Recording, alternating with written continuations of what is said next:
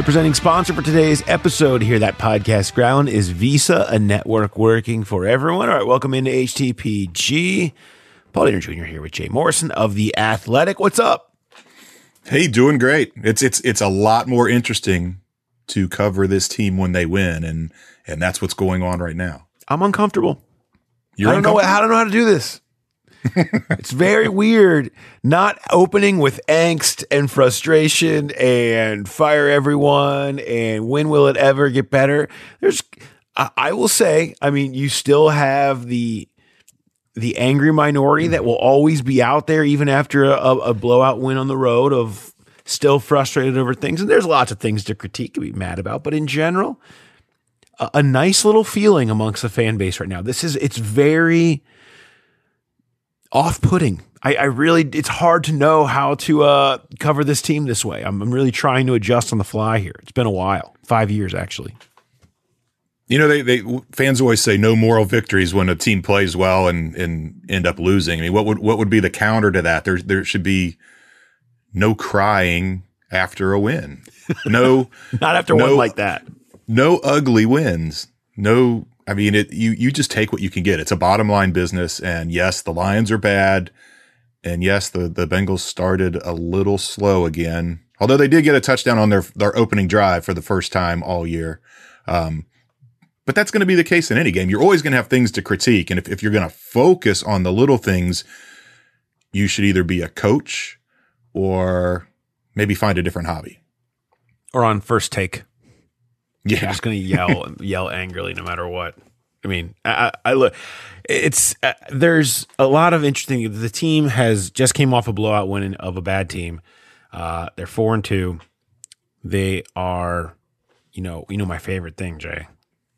If the playoffs started today, they do not because no one would ever tolerate a six game season. Uh, however, you know, you're right in the mix and you have a massive game. We talked a few weeks ago about the Green Bay game. About okay, this is about perception. This is, but it's house money. You're you're in a good spot. You were three and one, and no one's expecting you to beat the Packers. And you just kind of you're doing it, and people are going to pay attention to you a little bit. It's a chance for people to really pay attention to who you are and what you're doing. I think you have that again here, but with much higher stakes. A trip to Baltimore is still a touch of house money because you are four and two. Baltimore is very good.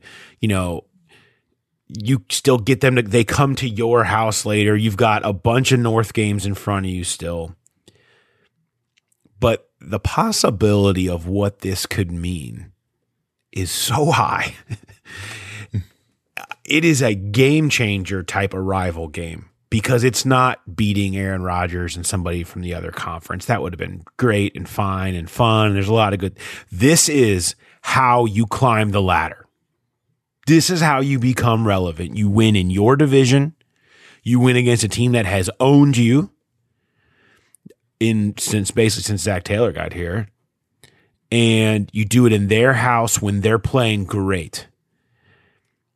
You do that, and boy, does everything feel different. It's the ultimate arrival game. And we have referenced this a number of times, and I hate going back so far, but we talk about parallels in a young emerging quarterback.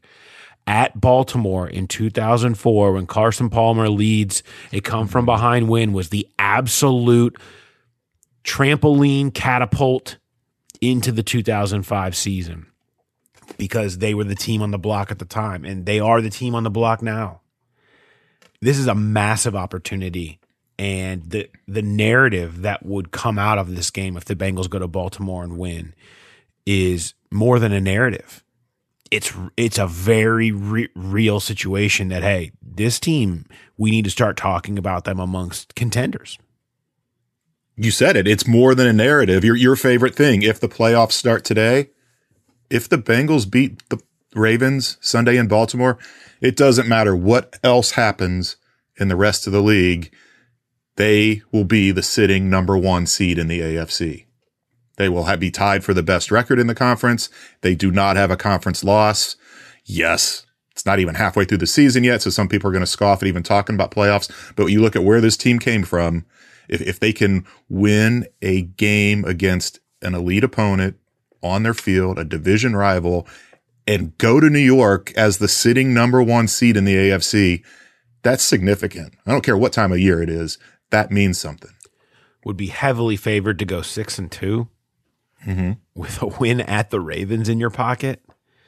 I mean, look, I went through and and here's a football reference. Pro Football Reference has a a great uh, algorithm where they you trot in what their your the record was of a mm-hmm. team at any point, and they will trot out the history of that, how it projects, and I went through yesterday and plugged in five and two, and and what kind of you know that that means in the big picture. Now you have 17 games now, and you have an extra playoff spot.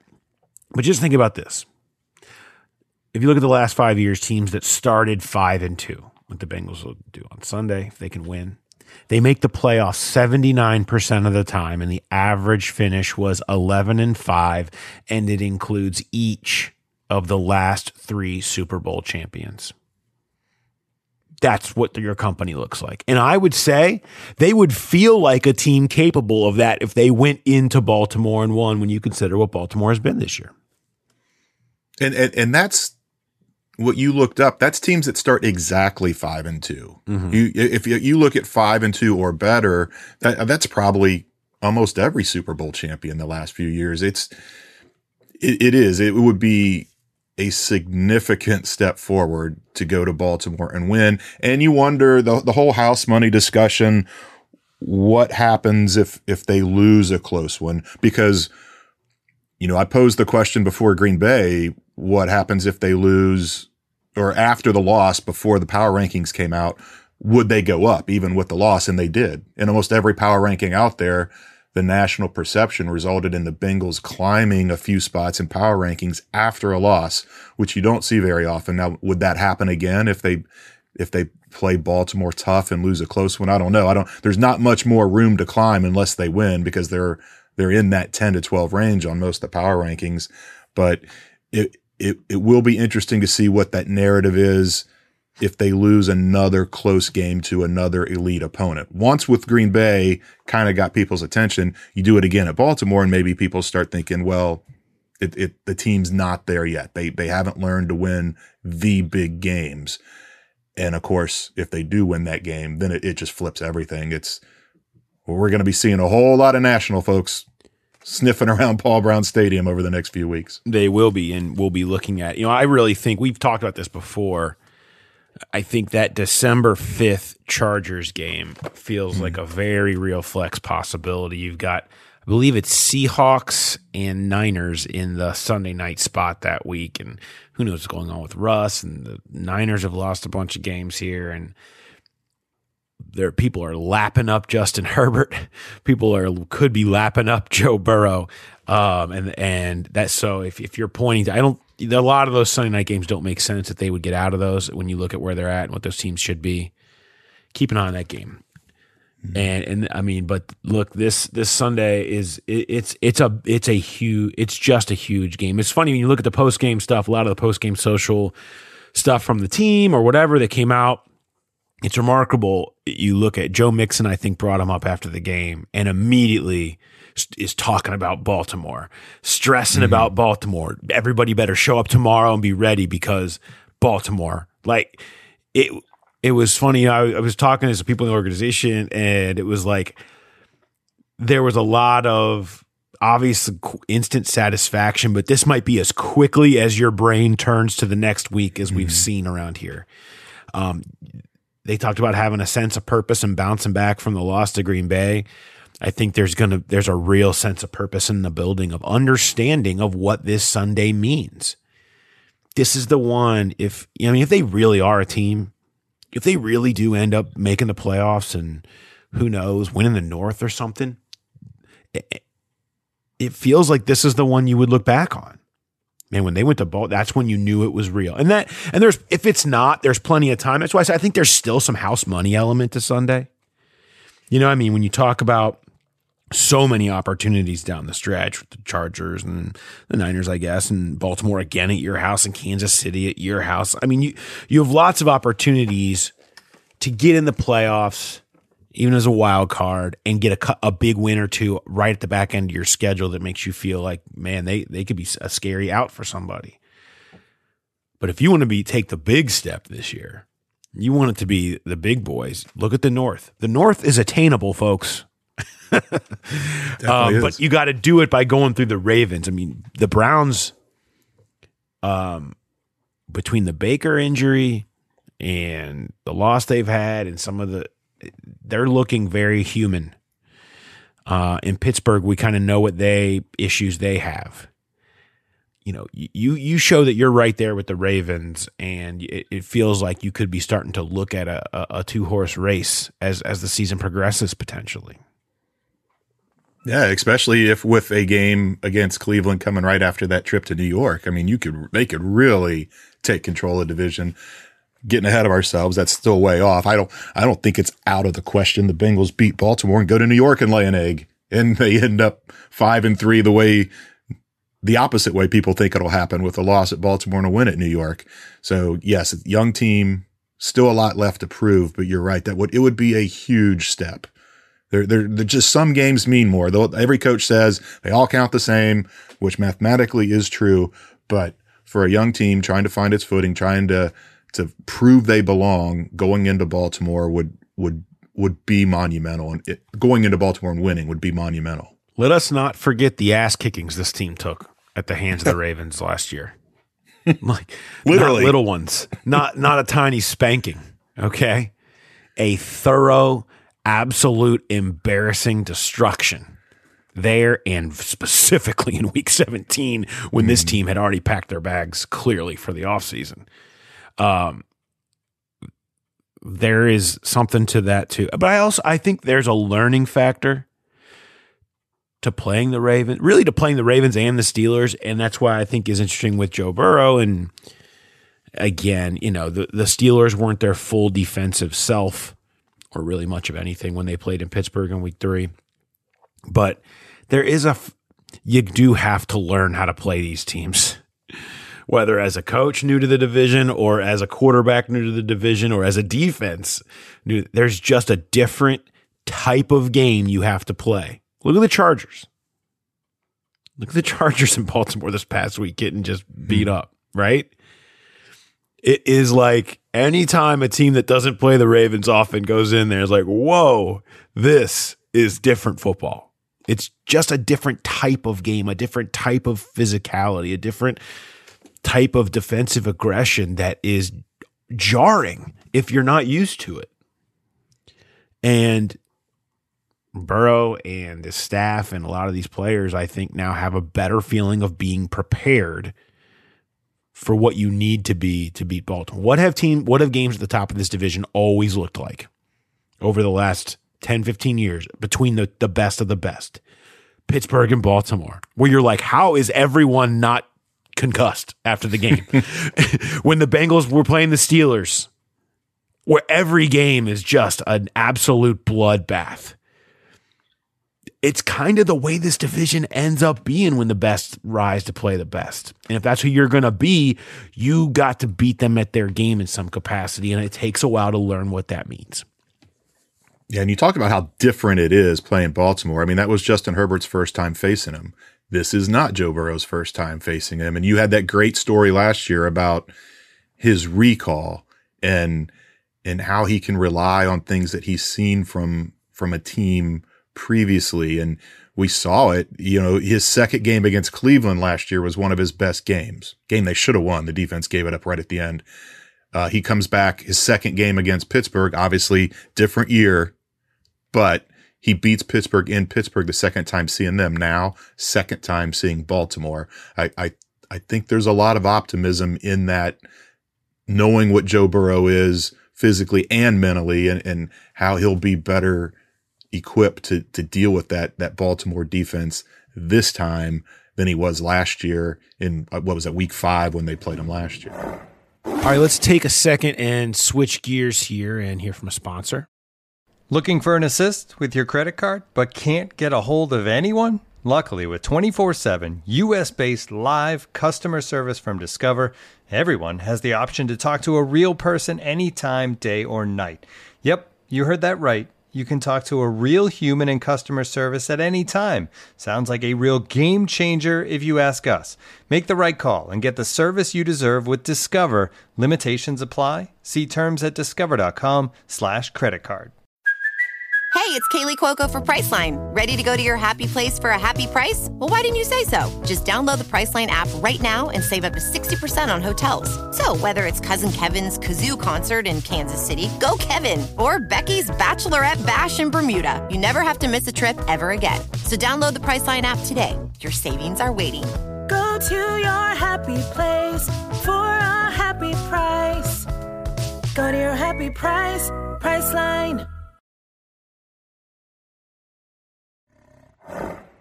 Let's um we will obviously have more on the Ravens specifically on Thursday, and we'll talk to our guy in Baltimore, Jeff Zrebiec. Love hearing from him about what has been a pretty wild couple of months for the Ravens. Uh, and the fact they're sitting where they are right now is pretty remarkable. Um, but we'll, we'll have a lot more on them on, on Thursday and get into that game. We're talking about Burrow. We're talking about the offense. Um, I do want to talk a little bit about this defense, and then we'll of course bring in Mo Egger for his uh, regular segment, uh, which I've got a couple things I'm very excited about talking about, um, and we'll talk a little bit about we'll do some role play in a nice way. Uh, we'll talk about roles for players uh, going forward here. Uh, we'll recap some Bengals growler bet and some run passer boot. Um, the defense, I mean, really a big opportunity for them they played Aaron Rodgers. Uh, but outside of that, you know, we haven't really seen, you know, great quarterbacks. You you you haven't really played that top tier, and there's a, a very, I'd say, a quality top tier that has even emerged even more this year. And you look, you know, and I would put Burrow in that but they haven't really played a lot of those. Really, just Rodgers. Cousins is Cousins is, is maybe playing at that level a little bit, but he wasn't necessarily super in Week One. But Lamar is. Lamar Jackson is doing his Superman stuff right now. You know, whether you're talking about the insane comeback against the Colts, whether you're talking about just the destruction of the Chargers, I mean, he's running it, he's throwing it at elite level, he's doing everything you need to do to be a great quarterback, and he's right in the middle of the MVP conversation. Can this defense? That has been so good to this point for the mo- almost for the most part. Can they hold down this guy? Can they hold down this offense? Um, uh, it's a it's a very interesting question to to see how that plays out um, on Sunday. They kind of did already. If you remember back that game in Baltimore last year, they did a really good job. I mean, Darius Phillips it was maybe the best best game he's played where he he would come in and break down and not let Lamar get out of the pocket. They got killed in that game because the offense did absolutely nothing and Joe Burrow was had a green jersey. I mean, it was the def, the Baltimore defense won that game. The, the what the Bengals defense did in that game was pretty impressive and that defense is nowhere near what this defense is. So it, it doesn't mean it's going to translate. I mean, you saw what happened in week 17 when what they scored. Baltimore scored 38, but as you said, they the Bengals had packed their bags by that time. They were they were making offseason plans, and I I I think that that that that week five game and the and the plan they had for Lamar Jackson and they they didn't shut down the Ravens offense, but they slowed them down. They that it was it was something that that the, the Ravens admitted they hadn't seen much of and and they really struggled to get some footing offensively and you know, who knows what, what Lou can dial up this time around um, with so many more pieces to play with. And th- this defense has just been, been really a, a, everyone expected them to be better, but not this much better.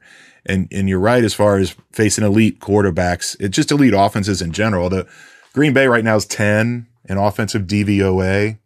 or, or going into last week they were. They, the new ones aren't up yet. But every other team that the Bengals have faced is in the bottom half of the league. Minnesota 17, Pittsburgh 22, Jacksonville 23, Detroit 25, the Bears 31. So this is obviously a huge test with, with Baltimore. But I think if if there's anything that that should give the Bengals hope um, on that defensive side of the ball, it's it's what they did last year against Lamar in Week Five at Baltimore. Lamar was still kind of coming back from injury in that game, True. but but I mean, still he wasn't hesitant to run, and they did do a great job containing him. And now, I'd argue you have somebody much better fit to replicate what Darius Phillips did, which is Mike Hilton, you know, mm-hmm. who's a pro at coming in off that slot edge and and chasing down whether it's quarterbacks or running backs or whatever. One of the best blitzers in the game. I, I just you know that's he's kind of made for this type of a contest. Logan Wilson, you know the emergence that you've seen from him. These guys that can run sideline to sideline with them. You do have more of those. Um, you know, so much about stopping Baltimore is about stopping the run, but they have, you know, Lamar has been roasting people throwing it this year. Um, and and so it's going to be there. It, it's certainly not going to be easy, but I just think you know, we talked to Vonn Bell yesterday, and he's like, "Yeah, of course we know what this opportunity can be, but we we know what we got. We know what we got brewing over here, and and there's just such a confidence they they're playing with, um, and and their ability. I mean, they they, they ha- one thing they have faced. We talked about quarterbacks. They have faced some of the best running backs and running games in this league and shut them all down. I mean, say what you want to about Detroit. D'Andre Swift was one of the best things they had going, and their running game was one of the best things they had going, and they were just they totally immobilized them. Dalvin Cook, David Montgomery when he was healthy. I mean, we've seen this. He, you know, Aaron Jones got out for one big run, um, but they did really generally did a pretty good job about him. Um, I think it's it's kind of really honestly with the strength of the team in, in, in that you know guys like Reader and Ogunjobi and and Tupou and Hubbard. I mean, that's their specialty they can do the other stuff, but really it's kind of their specialty, and it's it's really put teams in in a tough way, and it could they they can only hope it can put Baltimore in a tough way.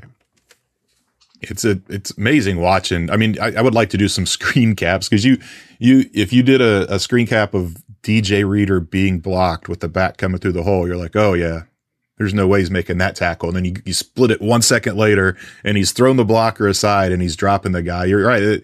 You're right. That has been the strength of this defense. The the the, the up the middle, the run defense.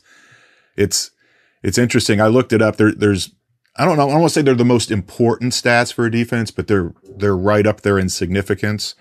Uh, points per game allowed, yards per game allowed, and yards per play allowed. The Bengals rank in the top 10, in the top eight, actually, of all three of those categories.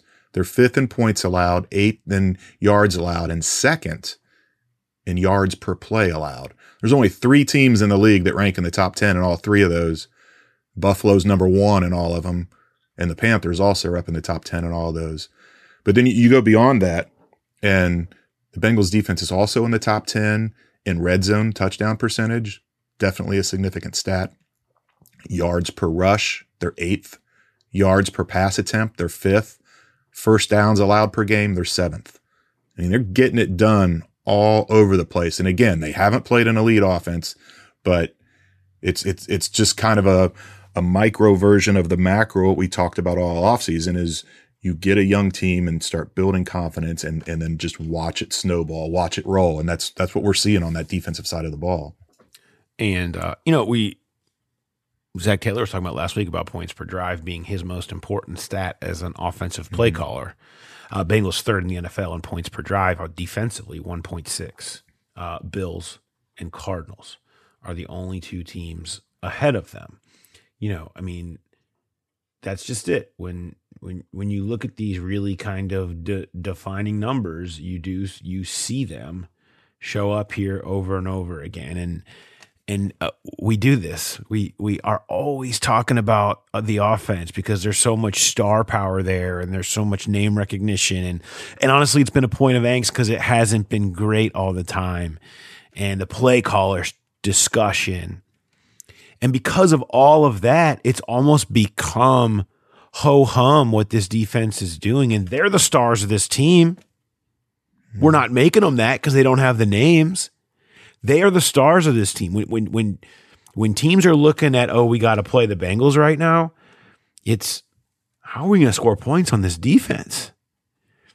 You know, Chidobe Awuzie is is covering everything. Jessie Bates is one of the scariest center fielders in football. Logan Wilson has four interceptions. And their line is and Trey Hendrickson is one of the one of the best edge rushers in football right now. And their defensive interior is just killing people. Uh, you know, and I talk about we talked about the play right before halftime, right? The, the throw to Chase that really ignited everything. We talk about it every week. What people might not, that you know, the complementary football aspect, the second down toss to D'Andre Swift by the Lions right before that, Sam Hubbard blows up mm-hmm. in the backfield for a huge loss that allows the Bengals to instantly turn to timeout mode. It's essentially a sack. It was a sack of the running back. And when you make a play like that, it pushes the switch up to hit aggression mode and not worry about what Detroit was doing. They may have called a timeout anyway, even if it was a good play. But they the fact that you pushed them back right there and now it becomes a tough to make third down. Boom, timeout, timeout, punt. You have time to go make the play that you did. It- it's a game changer.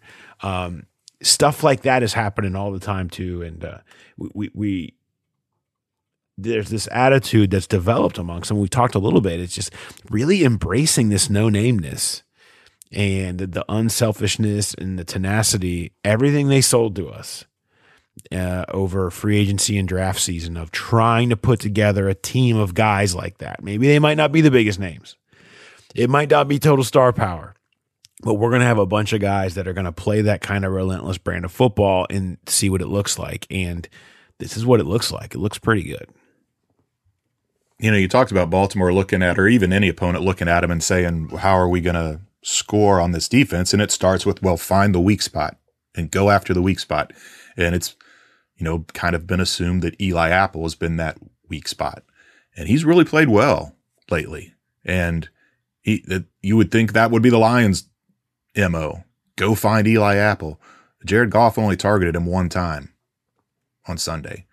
That means he was pretty good in coverage. And, and Eli Apple broke that pass up, by the way. So yeah, there's the, the no name aspect of it and, and the fact that there, the, there's, there's no high end stars, but there's also no low end guys that are going to get you beat over and over and over again. And that, that was, is a great point you made because that at the end of the first half, the Bengals got the ball back. I think there was like three minutes and you're like, Oh, here they go. They go in their three minute offense, score, get the ball back, score again, blow them out. And it didn't happen. They went three and out with that when they got the ball with three minutes left. And it would have been easy for, not easy, but it, it would have made sense for Detroit to go down and, and kind of bleed the clock there. And they get the score right before halftime. And that, that second down play changed everything. And, and instead, the Bengals call timeouts, get the ball back, and then get the spark from Chase, and then they were off and running after that. It's just, it's just, it's the same thing with turnovers. It seems like every time the Bengals have a turnover on offense, the defense either takes it right back or they limit the opposing offense to nothing or a field goal. It's just every time they're called on, they deliver.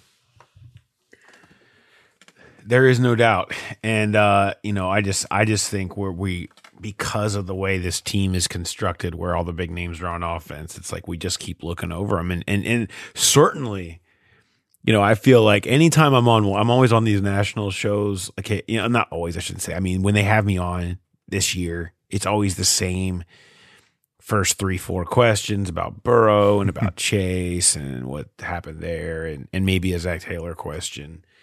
And at some point, they uh, they will get around to asking why why do you think this team is performing better than we thought? The defense, the defense has changed the ceiling of expectations on this team. Nobody thought this was a top five group, third in the league in points per drive. You were just hoping that they wouldn't be the disaster that somehow uh, somehow Burrow would, could w- win a few weeks not by shootout. You know.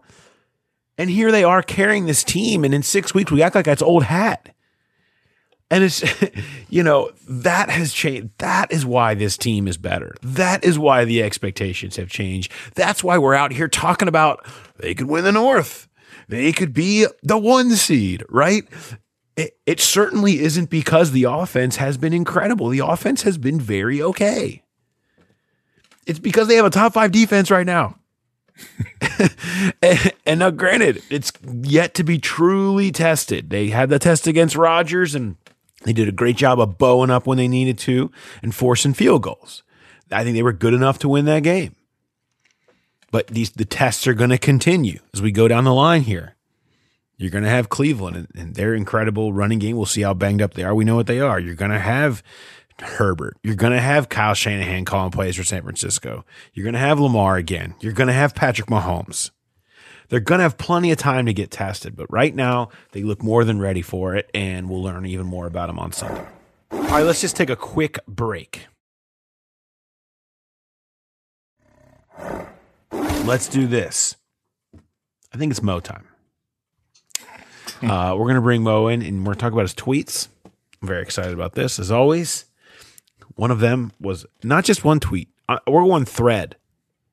We're going thread with his uh, one that I just particularly enjoyed. So uh, let's bring in ESPN 1530's Mo Egger. How are we doing, Mo? I'm great, Paul. How are you? Um, I'm excellent. Jay, Jay's got Mo's tweet stats. What do you got this week? How do you do? Uh, another career high um, on this show. However, it comes with an asterisk uh, because 119 tweets, but I think about 30 to 40 percent of them were Mo asking people to join him at the Hard Rock Casino to watch the Bengals games. A company man. Exactly. I, I do what I'm asked. I do what I'm asked. I do what I'm paid for. Yeah, there's no doubt. Uh, you also are paid to tweet about the game, uh, and there's one that I that I want to start with that is one that we've spent some time on. Just a just a little, just a couple of minutes over the course of the last six months, really no year, some time on, and it's Penei Sewell has a great view of how well Ja'Marr Chase is playing.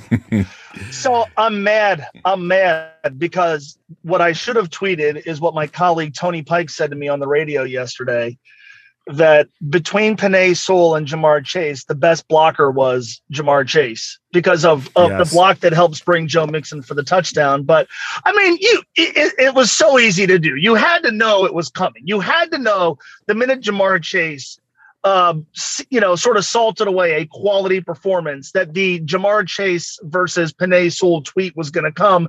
It was a matter of who sent it, who came with it first, who was most creative. I don't know if I fall into that category, but you had to know it was coming. And I took a great amount of joy tweeting that and uh, watching people and take it and, and run with it. I mean, we spent so much time on this topic, and now, granted, Trey Hendrickson's absolute destruction of Penei Sewell did not help anybody who was on Team Sewell. But that aside, even if he was out there stoning Trey Hendrickson, it was the perfect example of why Team Chase exists as the argument in the modern game because those two plays change the game in invigorating the offense and putting the game away. I mean, that's it's just as simple as that. Yeah, I mean, P- Sewell could have had a really good game. Um, he didn't, but he could have, and it wouldn't have mattered to me because Ja'Marr Chase. And and to me, that's that's sort of this whole discussion in a nutshell. Sewell may end up being as good as advertised for his sake. I, I hope he is. There's no reason to pass judgment on him because of what's happened through the first six games. Trey Hendrickson can do that to a lot of tackles. I hope Penei Sewell is as good as advertised. There's no reason to root against that. But if Ja'Marr Chase gives the Bengals what they're looking for, then then the verdict is in. Then then the they they got the pick right. Now, did they get the draft right? Jackson Carman's play is is going to go a long way toward determining that. But the decision about Ja'Marr Chase versus Penei Sewell, if you boil it down to simply that, and I know there's other variables like, all right, how else do you go by building your offensive line? If you just simply go by, does Ja'Marr Chase give the Bengals what they're looking for? The answer on Sunday was yes. The answer so far this season has been yes. And the answer can remain yes, even if Penei Sewell turns into this, you know, next Anthony Munoz esque tackle that everybody was talking about before the draft. Can you even remember the last call you got on your show when, when someone said they should have taken Sewell instead of Chase? Um, I, don't remember the last call in my show. I remember draft night. We were on the air, and there were folks, not many, but there were folks who booed. And then we went to a break, and Tony Pike and I were on the air, and a guy came up to us and yelled and screamed that this was basically going to be the end of the Cincinnati Bengals. And I'm like, okay, look, his franchise is 53 years old. Uh, if we were to go and, and sort of hit these mileposts that could have marked the end of the franchise, there's a lot more of them and a lot more significant ones than not drafting a an, an offensive lineman in round one. But uh, look, it, it was a it was I enjoyed from a talk radio standpoint. I enjoyed the discussion because there was no wrong answer, and and even now, I guess you could say there's not really a wrong answer. Um, it, it had more to do with I think philosophy, some who maybe understand the modern game more than others, some personal preference.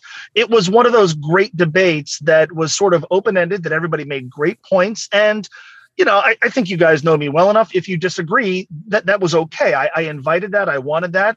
Um, it was a more fun draft from a talk radio standpoint than last year when it was just they're going to take Joe Burrow. It was a more fun um, draft than the, the, previous year when they took Jonah Williams because yeah, okay, fine, they take a lineman and the you know the the argument argument against it was take Dwayne Haskins, which nobody felt that strongly about. This was okay, they have a chance to take a great wide receiver, a great lineman. What do you think? And for three months, that conversation was a lot of fun. Now, what some and less fans, but more quote unquote experts have done and, and taken this whole thing that the Bengals should uh, be punted from the NFL if they don't take uh, Penei Uh, they're irresponsible if they don't take Penei automatically thinking they got it wrong and the franchise is doomed if they don't take Penei I find those takes comical. Um, and so my tweet was sort of more aimed at those folks more than it was mm-hmm. aimed at fans who just simply thought Penei was the better pick. That's a perfectly acceptable and fine opinion. I didn't like some of the extremes that people went to sort of say that the Bengals got it wrong, or this is why they're a terrible organization, or they screwed it up, or Joe Burrow's now going to have to have his leg amputated because they didn't draft Penei I thought all of that stuff was and is absurd. And uh, that's really a perfect line for you to use before we go to your second tweet. I, I don't even know where this is going. Uh, it, well, because this technically wasn't one tweet, but we're going to reel off a bunch of them. Note to self never work at the same radio station as Brian Rice. now, I'm going to give background and go through the entire thread here before you start responding to Okay. this. So, uh, it started with this guy, Brian Rice. It actually technically started with Pat Forde, who is one of the most respected uh, journalists uh, in a, in our country and specializes for a long time on college football. And he took a shot at Tennessee fans, I believe, for their throwing of many things onto the field, including golf balls and dip spit and anything you could ever possibly imagine. Um, and he said it's a small thing, but uh, at by Pat Forde, and you won't care, but you're banned from our radio station, Sports Radio WNML in Knoxville, and I will literally fight anybody on our staff who tries to have you on. You are not welcome here. Tennessee fans have had enough of people like you. This was responded to nationally, just as you might think. Uh, people really did not care about Brian Rice, but I found your take to be particularly great. It continued. Uh, I would love to see the reaction of my colleagues if I ever send a tweet out like this. You've also wondered what this is going to do to Pat Forde now that he has to carry with him the knowledge that he'll never again be allowed on 99.1, the sports animal. Absolute gut punch. It continues. If you are one of the other hosts on 99.1, the sports animal, you are not doing your job if you don't have Pat Forde on at the very top of your show tomorrow. And how far does the I'll fight anyone who has Pat Forde on thing extend? Like, if I choose to have Pat on, would Brian Rice drive to Cincinnati to fight me? It continues in triumphant conclusion. I mean, if you are Pat Forde and you're taking inventory of 2021, it must go something like this. Quote, on one hand, I got to cover the same Olympics my daughter competed in, but on the other, I was banned by 99.1 the sports animal, so really the entire year was a push. Bravo. I would just like to applaud this thread for one making my Sunday, uh, and just I, I was it was a pleasure for me to get to read it into a microphone. Well, uh, it, it it sort of it hit on just the absurdity of our industry. Yeah, there's, there's there's there's a lot of people who just seem to take what we do a little bit too seriously. And my friend Brian Rice, who I don't know from Adam, he may be, uh, I'm sure he is a better sports talk radio host than I am. That bar is certainly not that high to clear. He may be very good and he may be a good guy, but I just the, the idea of well, this guy's banned from the airwaves, like, okay. So there, there are a couple of different things there. Number one, I mean, you guys know some of the people that I work with. If I said publicly, well, if um, Lance McAllister or Scott Sloan or Mike McConnell or Tony or any of these guys have somebody on, we're going to fight. I just would love to see what the reaction to that would be. Number two, if somebody that I worked with made an edict that so and so is banned from the radio station, you're damn straight. I am absolutely having that person on immediately. immediately. At, at, at, the top of my very next show, even if I thought the guy was a total ass clown, I, we are absolutely having that person on. I mean, the, the idea that, well, he's banned from the airwaves. I mean, I would just go, yeah, pal, guess what? Not only am I having him on, he's going to sit with me for the entire show. In fact, we're going to have him on every single day this week. Um, I just it it sort of hit to just everything I I sort of love and hate at the same time about sports talk radio. The guys trying to create some heat with Pat Forde, and if you're Pat Forde, who you mentioned is as good as they get, extraordinarily accomplished. Um, I've had Pat on my show before. I'm sure you guys have professional interactions with him, and I'm sure Pat's waking up on Sunday morning going, "Oh man, I'm never going to be on that." crappy sports talk radio station in Knoxville, but that that really knocks me down a rung or two. It just and what I was most disappointed by is Brian Rice didn't respond because I thought, all right, if this guy has a sense of humor, maybe he'll come on with me and we could joke about it. It doesn't seem like he really does have much of a sense of humor. I did not follow up and listen to 99.1 The Sports Animal on Monday to find out if there was a conclusion to this, if one of the other shows had had Forde on. But but again, had I been in like the other the chair of the other show pat forde would have been on immediately. Immediately just because i would have publicly had to say all right brian rice are we fighting now? What's going to happen where's this going? what are we doing now? And so i really sincere, uh, sincerely hope that happens uh, I do too for your sake because you you deserve you deserve all the best things for this thread that you put out into the world on Sunday, and I appreciate you firing it off. Uh, it, it brought it brought joy to me, and, and maybe we'll check. Maybe you know what? Maybe we'll have Pat Forde on this show next week with you, and we can ask him what he thought about Brian Rice. well and then we're going to tweet it out and send it to brian rice and see if there's going to be fisticuffs knoxville to cincinnati is only like three and a half hours he can get up here it's, it's not far. I, we, I he doesn't we, show up. are we throwing door. hands because Pat Forde came on the podcast? How's this work? I love it. All right, Mo. I look forward to next week's beef, and we'll make sure we bring that up. I'll see you guys. All right, always great to hear from Mo, and uh, a particularly enjoyable thread. I it made kind of made my day on Sunday morning getting to uh, just read through uh, his his takedown. Um, all right, we got growler bets, including. Uh, how did we do, Jay? Let's let's start with us. Let's let's start with us before we get into some of the others.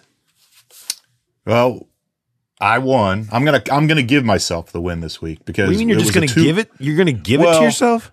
It was like it was a two parter, and I was closer on both, so I think that counts. Well, sure. It, so it was third down percentage for the Bengals and first quarter snaps on offense. I don't think anybody got either one right. I, what I, I, I kind of, I went through looking for the, the per- third down percentage was 53.3 and I didn't see any of those. So I kind of glazed over if anybody actually got the 17 right for first quarter snaps, which was a season high for this team, by the way, which has started slowly every game except for, for Sunday. But you had 33.3% on third down percentage. I had 50% and it was 53.3. So I almost Okay. got that one. And then you had 12 first quarter snaps. I had 14 and it was 17. So I, I did. I, I, I won my first growler bet since August 19th. So that was, I'll take it. So we have had we have referenced a so close from our guy Daniel Bayless before back in the Jacksonville game, who hmm. just missed the yards per attempt of Joe Burrow and Trevor Lawrence. Just missed it. Well, guess what? In Sunday's game, 53.3, nailed it. Oh, did he? 53.3. he nailed the third. It was an email to me. Okay. Nails the third down percentage. First quarter snaps. The actual answer was 17, correct, Jay? Yeah. 15. Ooh. Oh, so close. So close. I got to credit. Did not think we'd have anything No. that close considering the sadistic nature of this one. But to hit the 53.3 and to just miss the first quarter snaps by two. Oh my goodness. I'm tempted to give you some delicious 50 West beer just for being so close, but I won't.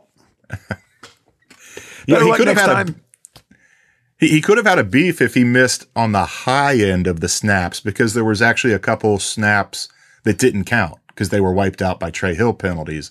So you could say it's they still snapped the ball. It didn't count as a play.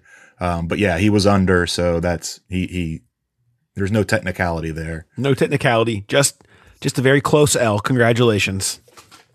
You know who wasn't close at all? Who's that? Us in our run passer boot. Oh no. We both the, the, the question was what'll be biggest, the Deontay Swift receiving yards D'Andre. or DeAndre Smith, yeah, sorry, Swift, um, the longest completion by either team, or McPherson's longest field goal. And we both booted the longest completion by either team. You said sooner or later teams are going to quit do quit paying. They're going to start paying attention to Ja'Marr Chase and not giving up these long ones. And it didn't happen. He had a 53 yarder. So that, that ended, that should have been the run. That's the one that won it. Uh, Swift had 43 receiving yards and McPherson's longest field goal was 40. So both of our boots were actually the winning pick. Don't listen to us. Uh, that's that was a hard one though. I mean, I was, I was. actually I thought that was a pretty impressive run passer brute that we put together there for some three numbers that really could have gone could have gone either way. And you know, until that one there at the end, it was 34 was the number. So uh, and then Yeah. the 53 bomb happened. So we were we were if if it wasn't for Detroit for some reason bringing the safety down to sit on the under, uh, I mean Ja'Marr Chase just running free. I mean, at this point, like I, I, it, I don't, I don't understand how it keeps happening. Now, granted, I, I do think it was almost indefensible. The throw that Burrow made and Chase's acceleration to catch up with it in that spot right before halftime. Like, it feels like an almost indefensible spot outside of literally just putting the safety right over top, which you can do. But oh my goodness, how does it continue to happen over and over again? You feel every time you feel like somebody's going to stop them and they don't. The company that Ja'Marr Chase is in at this point, we almost it's it's almost like man, I, should I even keep putting this stat out there because we have to keep doing it? But I mean, it's him and Randy Moss as far as best rook, starts to your rookie season. Him and Randy Moss are the only two receivers with five touchdowns and over 500 yards. I mean, Randy Moss. it's unbelievable. It's it's unbelievable. It is. All right, so we we will have, of course, much much more uh, on Sunday's game. Once we uh, we catch up with Jeff Zrebiec on Thursday, and uh, a lot more coming from this week at the stadium. Um, the good news is, and you know, do your your wood knocking. Not a lot of injuries to be really following too much this week, or any injury news really to speak of. Everybody's doing generally well. Jackson Carman. Um, did not eat at mom's spaghetti restaurant in Detroit. He just threw up from something else. Uh, but I would say all expectations point to him being back. Um, let's. We never did role play. I guess I did say we were going to do some role play, um, and, and talk a little bit about. So let's let's do. We we got to give people what we promised. Realize I just skipped over it here in my rundown. Not a. That's not a very professional move by me. It's been a. It's been a a very tenuous morning for me, Jay. I've had a very long day already. Anybody with little kids knows morning trips to the doctor's office do not go well. And I'm fresh off one of those. So I excuse me for not reading my rundown properly as I go by. I'm still a little I'm still a little uh broken, I think.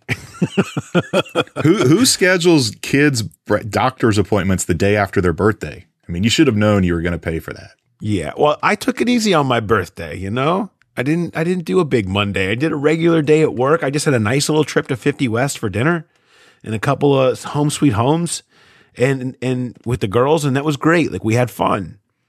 And that's all I needed. So it wasn't like it was some crazy thing. It was just look, the appointment had to get done. These things fill up quickly.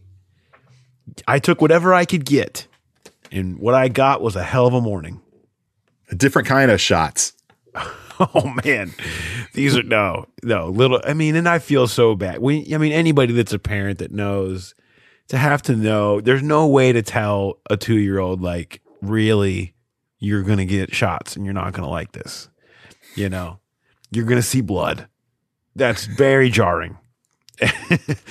and my now my daughter had all kinds of things where because of other sicknesses around her daycare, she had to get a they had to do a bunch of like COVID tests on her, even though she never had it, just for her to get back to go into school during kind of through the pandemic.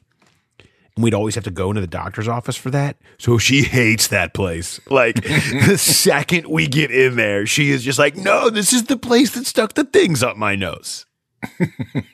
and so she immediately gets goes to the dark place. And so it's never, never pleasant. Anyway, all that is a long way to say I skipped over role play on the rundown. um, we had a few that we wanted to get to. Let's talk about Chris Evans. Um, Jay, you have a story up on Chris Evans right now. I highly recommend it. Again, if you're not a subscriber, please do. Uh, 50% off deal still going on right now. You can go to hear that podcast growling, uh, which is in the notes uh, to the podcast, or you can go to any of these stories and click on the links and subscribe there. Um, the, Chris Evans, he's really like my new favorite football person that I've met. I just I I have loved every interaction we've had with him. He's just so down to earth and genuine and just a seem just a good dude. Like and I and I know like sometimes in interviews it can come off as like, oh, that's you know, like Russell Wilson, right? What a good dude. Like, but it feels very formulaic. It feels forced and things like mm-hmm. this just feels like a kid who's just a good kid and is just happy to be honest and tell his story and and hope for the best and do do all he can. I mean his his story about I loved from after the Tampa game when he's like, these guys were so big. I couldn't believe how big these guys were. And after I asked him about it on Monday, like, are, are the guys still feel big? Do you still feel intimidated? And he made a great point. He's like, honestly, I think the Bucs guys are just bigger than everybody else. He's right. V- There, are, not every team has Vita Vea and Ndamukong Suh. Like those guys actually are bigger than everyone else, and I think he's right. Uh, but it's just that that genuine honesty, and then him telling the story about being in Detroit. And Jay, you can take it from here. I just thought was was phenomenal. Yeah, because I mean, he was asked if it was significant that his first touchdown came in Detroit, or near where he played at Michigan, and he could have said, "Yeah, that was cool," but he like he said, "Yes, it was very significant," and he went in to talk about why because he was suspended from the University of Michigan football team, and he was volunteering for a youth organization, um, in which a football team that has his initials, the CE Stars, they were raising money for that by working a security detail at the game, and it was it was just two years ago on that same same field where he's wondering if his time in football is done, and two years later, it's not over, and he's he's having the best game of his career, catching his first touchdown, on that same exact field. And just for him to kind of open up about that and, and, and talk. I mean, yes, it was meaningful and it's a triumphant, triumphant ending to the story, but a lot of players don't want to kind of make themselves vulnerable and, and talk about negative things in their life. And he was, he was great. He just, he talked about how much it meant to him and how happy he was that those kids that he was working for back in 2019 were all at the game and he got to see him afterwards and they got to try on his helmet and they were all just having a, a great time catching up again. And it was, it was a, a really cool moment for a guy that, like you said, just seems like a genuine, genuinely good dude. and another Senior Bowl success story for the Bengals, mm-hmm. of which they've had a few now. I mean, if you're talking about who's the best value of the Bengals' last couple of drafts, okay, so I'm taking Ja'Marr and Joe Burrow out of this. Your best value pick from last year, I mean, I would say Logan Wilson, right? Senior Bowl. Yeah, Senior Bowl. And this year, I, I would say Chris Evans. Mm-hmm. I mean, Senior Bowl. And honestly, stolen because of the Senior Bowl. That's the story. The story we got on draft night. It's the story we got in the preseason. It's the story we got again yesterday. Is Brian Callahan and Zac Taylor and the rest of the staff sitting behind the end zone watching this dude roast every linebacker that tried to cover him at the Senior Bowl and saying, Who is that guy? And then the scouts kind of informing them of the background of his situation and why he didn't play much and all that other stuff. And now here he is. And, you know, it has been we when we wrote about it when they coached the game as being a big deal, you know. But look back at the Senior Bowl guys that they that they've had. There's seven of them that they've drafted the last two years, and it includes Logan Wilson and Chris Evans, uh, Hakeem Adeniji, ADG, uh, Akeem Davis Gaither, not Gaither as the uh, PA announcer in Detroit. Gaithier, I think at one point he called him. He went with a French pronunciation. It, it was so bad I don't even know how to redo it. Uh, Akeem da- Davis Gaither also. I mean, Cam Sample, Chris Evans, Wyatt Hubert. I mean, D'Ante Smith. All Senior Bowl, seven Senior Bowl guys, all that at one point or another, whether they've had injury or other situation that's you know caused some other backslides, have looked like great picks. We have we haven't seen any of Wyatt Hubert, but you know what I mean. I mean, for, they've all mm-hmm. had moments, and Logan Wilson is one of your biggest stars, and you finally got the third round linebacker right, Senior Bowl. I, there's there's something to it, man. I mean, I I do think them taking advantage of of Mobile has has really paid off for them in a big way, and Evans is the latest example. Yeah, and it you know I was down there this year, and it was it's interesting to note that anybody that's been to the Senior Bowl was always at Ladd-Peebles Stadium. It was a dump. It was just an old old venue. They they moved to a brand new stadium this year with a big press box suite area at Alabama State, and all almost all the teams were set up in their own suites, and the Bengals coaches passed on that, and they sat in the end zone because they wanted to be closer to the offensive line drills, but they also wanted that perspective where you look right over the offensive line drills, and that's where you see the, the pass catching drills, and that's where they were watching Chris Evans torch these guys. And yeah, you, you still see it when you're up high in the press box, but that, that down low perspective um, is what really turned them onto them. And it was it was fortunate too because Zac talked about this Monday that that the way they did it with COVID is they had these plastic shields up and different tables, and it was a car wash situation where the players were just went from team to team to team, and they they talked to all 32 teams. Well, Chris Evans' night for those interviews wasn't until later in the week, so the Bengals had already been impressed with what they saw on the field. They didn't need to ask him about any of that stuff. All they drilled on in on him was the you know the stuff that happened at Michigan, getting more background on that, and what his thoughts and philosophies were on pass protection, and they were so impressed. He said, Zac said, you know, guys can kind of BS that. You could tell that Chris Evans didn't. He he he really embraced that idea and was really in tune with the responsibilities and that maybe that that block he had to to spring the long pass to Chase was maybe even more impressive than the touchdown he had. And it was just it's the, those two those back to back experiences that two years ago coaching the game and then last year, sitting out in the elements, it was rainy one day and they were sitting out there in the rain just to get a better look at these players um, has really paid off when you look at that number that you said seven guys from the senior bowl that they've drafted and it's been fun Samaje Perine. Uh, but you know, Evans and Mixon look like a nice one too right now, and I think and I think you'll still see some of Samaje. But, you know, as far as entering on third downs, I don't think that's going to continue for Samaje Perine anymore. I think that's going to be Chris Evans. And he's, as we said at the beginning of the year, you thought he would gradually grow into that role. I was surprised how slowly they started him. Obviously, they felt like there was really some trust factor and some nervousness about protecting Burrow in general they needed back there.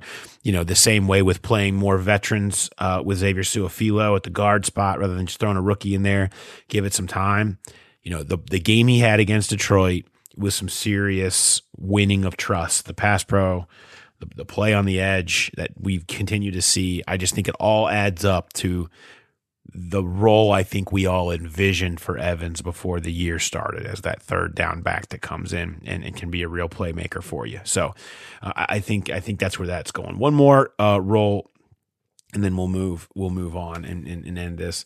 Um, Trey Hill they were going to give a chance, right? Let's give this guy a chance at right guard and see how he does. Jackson Carman is under the weather. He's coming off COVID. He hasn't practiced all week. Like when you haven't, when you're a rookie like Carman, you haven't gotten reps all week. Like it's just hard to just throw him out there. And they kind of wanted to see Trey Hill at some point anyway. So let's be honest. Lions aren't a bad time to do it. So they they trot Trey Hill out there, and he has rookie moments. He's got a couple of penalties, a bad uh, missed assignment, and they yank him for Carman, who plays as hard as he can and then throws up. Well, they brought in the backups later too, and and Hill played um, when he eventually had to come in for Carman when he got sick. He played much better, and they moved him over to center, notably, and he looked good. He looked good at center.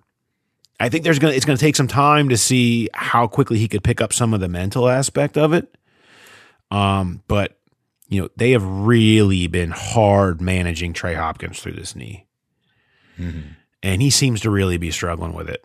You know, and we've talked a little bit about it. It's like, look, he's he's got the cerebral nature, he's got he's got the length, he's got all those things that you know he can just go in there and play. But I mean, there he's not practicing on Wednesdays. He's barely he's been limited on Thursdays. Like you're just seeing them really back off trying to get into the game. The second they could pull him out on Sunday, they did.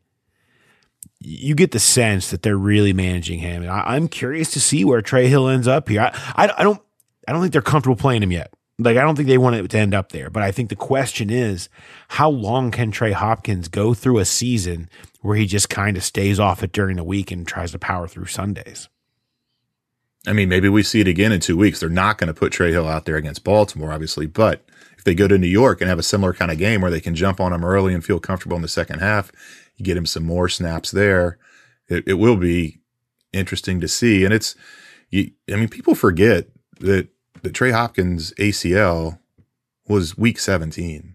I mean, it's amazing how fast he came back. So it, it makes sense that there's still some concern there just about the knee itself. He's cleared, obviously, but he has not played well all the focus was on Joe Burrow's knee and his timeline, and what what Trey Hopkins did shouldn't be overlooked. But it, it, his play it hasn't been glaring. It hasn't led to any disastrous plays, but it just it hasn't been the the level that we're used to seeing from Trey Hopkins, which isn't elite. It was you know he was a solid NFL center, but it has dipped this year, and they are really high on Trey Hill, but it's still as you said, the, the, the mental part of it for a rookie is it's asking a lot to kind of take over that, that role of calling out the protections and, and all of that. But if they can if they can do that, if they can get some leads in games against some of the weaker teams on the on the team, they can ease them in, and then who knows, maybe maybe later in the year we see that change happen. And the other advantage of Trey Hopkins not practicing is he's getting a lot more reps mm-hmm. during the week and and and so you can get a feel for if he's coming along with it or not without having to put him out there on Sunday. Where and, and Hopkins you don't have to worry about that. I mean the guy the, the guy is, is as smart as anybody on the roster. So it kind of works out both ways to judge it, but we'll, it's going to be something worth monitoring how Trey continues to hold up, how much they continue to manage him in practice. And if we do see more sprinkling of Trey Hill uh, into games as, as it goes along, because that's, you know, it's, it's a spot they're going to have to watch. Uh, all right. Now I will end it, Jay. we given everyone what we promised.